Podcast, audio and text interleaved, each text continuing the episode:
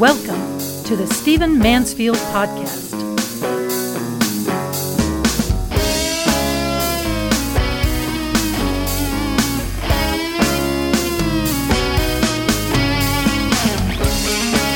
Well, welcome to the Stephen Mansfield podcast. I want to dive right into this podcast. Of course, I'm grateful that you're here and talk to you about something that has gotten a bad name in our American politics, but which I think is very, very valuable.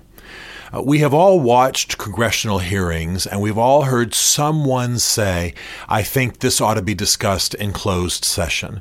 I think we ought to refer this to closed session.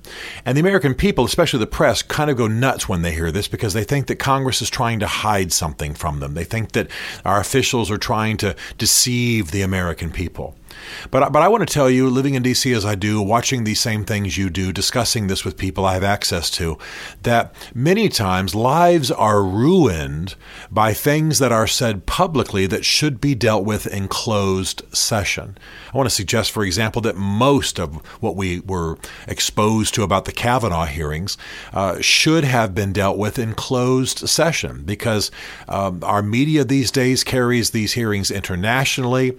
T- testimonies being taken, very raw testimony. People are unsure of their facts. Uh, people are making allegations that later need to be investigated.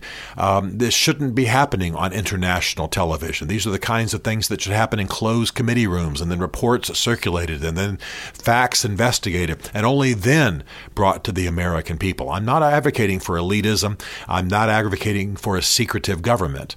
But I am saying that these show trials, these Russian type, Soviet type show trials, uh, where the whole point becomes to simply get somebody on camera before a congressional committee and expose them to the public uh, regardless of what the facts are, this reputation ruining, ruining life destroying process is very troubling, very troubling.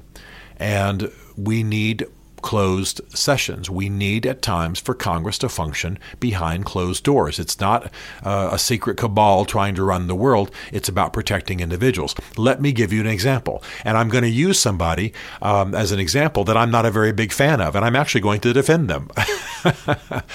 I have great respect for Liberty University. I have relatives who went to Liberty University.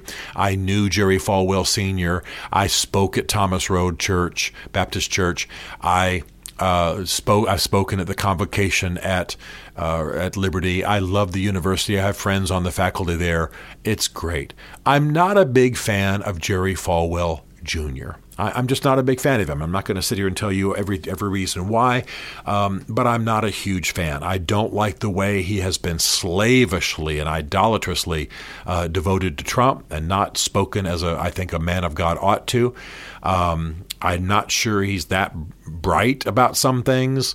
Um, and then sometimes he's just ham-handed. I was there once when he was introducing somebody, and his cell phone rang during convocation, and he, you know, he answered it, and then he, you know, well, he, then he starts saying, oh, "I hate when that happens," and all that. I mean, you know, just silly. But that's that's just me not not preferring somebody's style. The main issues have to do with how he leads the university and how he engages in politics, and the fact that he does it does interviews where he says there's nothing Trump can ever do that will cause him to lose uh, support from evangelicals. Well, that's just silly and idolatrous, and and uh, you know that should never be said by anybody who uh, lives for the applause of heaven. You understand what I'm saying? So I've said more than I wanted to say, but I'm not a big fan of Jerry Falwell Jr. as much as I was a fan of his father, and as much as I love the university. Okay, that all said, it turns out that recently Michael Cohen, who's the former Trump attorney who's now gone to prison, that Michael Cohen in testimony that he gave, uh, implicated Jerry Falwell Jr.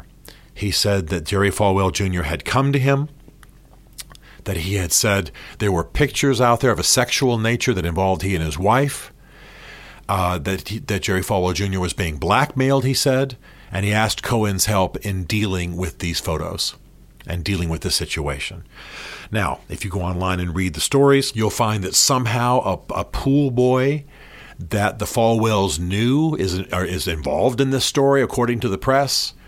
Apparently, Falwell uh, invested 1.8 million, so it's reported, into uh, this pool boy's business People are even going so far as to allege some kind of blackmail there and some kind of sexual misdealings.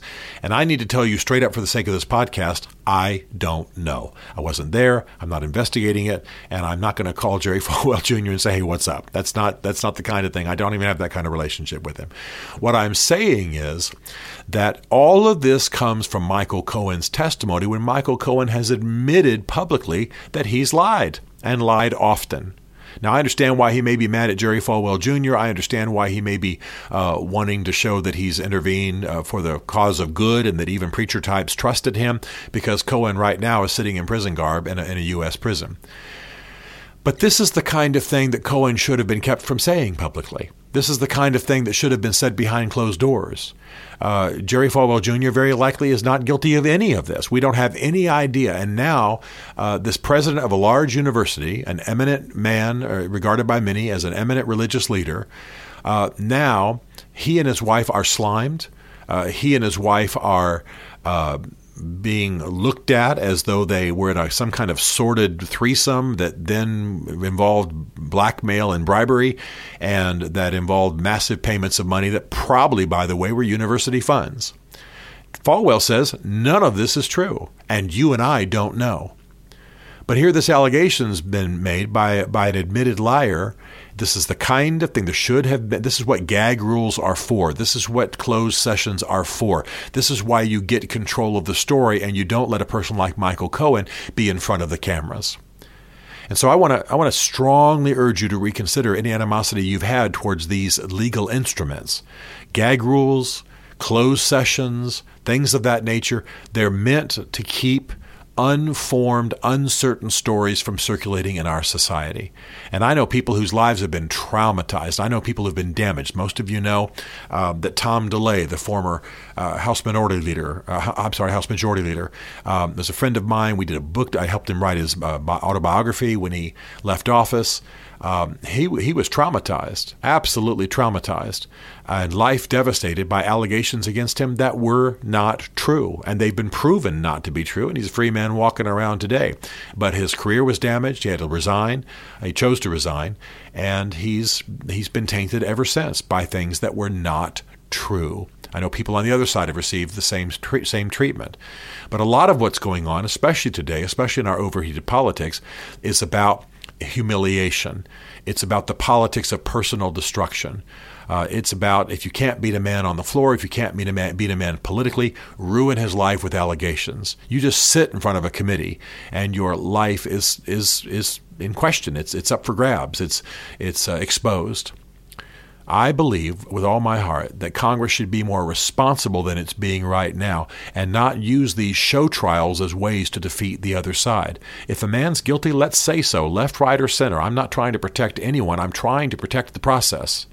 And the idea that a person like Cohen gets to spout stuff that is that is very possibly not true. Listen, if Jerry Falwell Jr. was involved in something illicit sexually and paid bribe money and used university funds to do it, and and there are photos and film floating around, then let the truth come out. Let justice be done, though the heavens fall. Um, let justice and righteousness roll down like a like a mighty stream. I, we believe in it. We want it. We believe the truth. I don't want to know sordid things I don't need to know. But if but if this is part of bringing the truth out so that righteousness is done, then is done, then let it be done. That's the price of living in the world. It's the price of being a responsible citizen. It's the price of being a leader. Let the truth be known.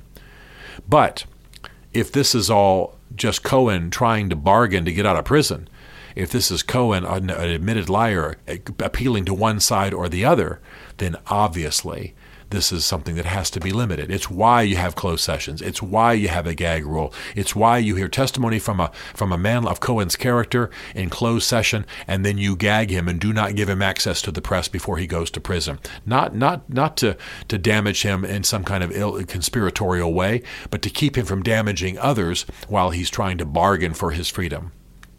I don't know what Jerry Fal- Falwell Jr. did. What I do know is that his reputation is now sullied. This is a guy, as I've already said, I didn't have a huge amount of respect for to begin with.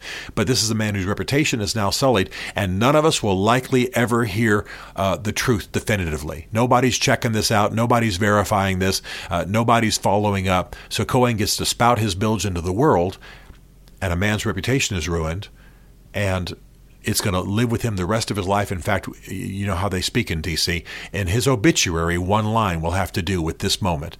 And as far as anybody knows for certain, certainly you and me, it might not even be true. I've been the victim of this at a smaller level. I know many people who have been, and it's time for us to begin to ask for some of these mechanisms that limit the damage that can be done simply by show trials and errant testimony. These are valuable tools. These are necessary in our democracy.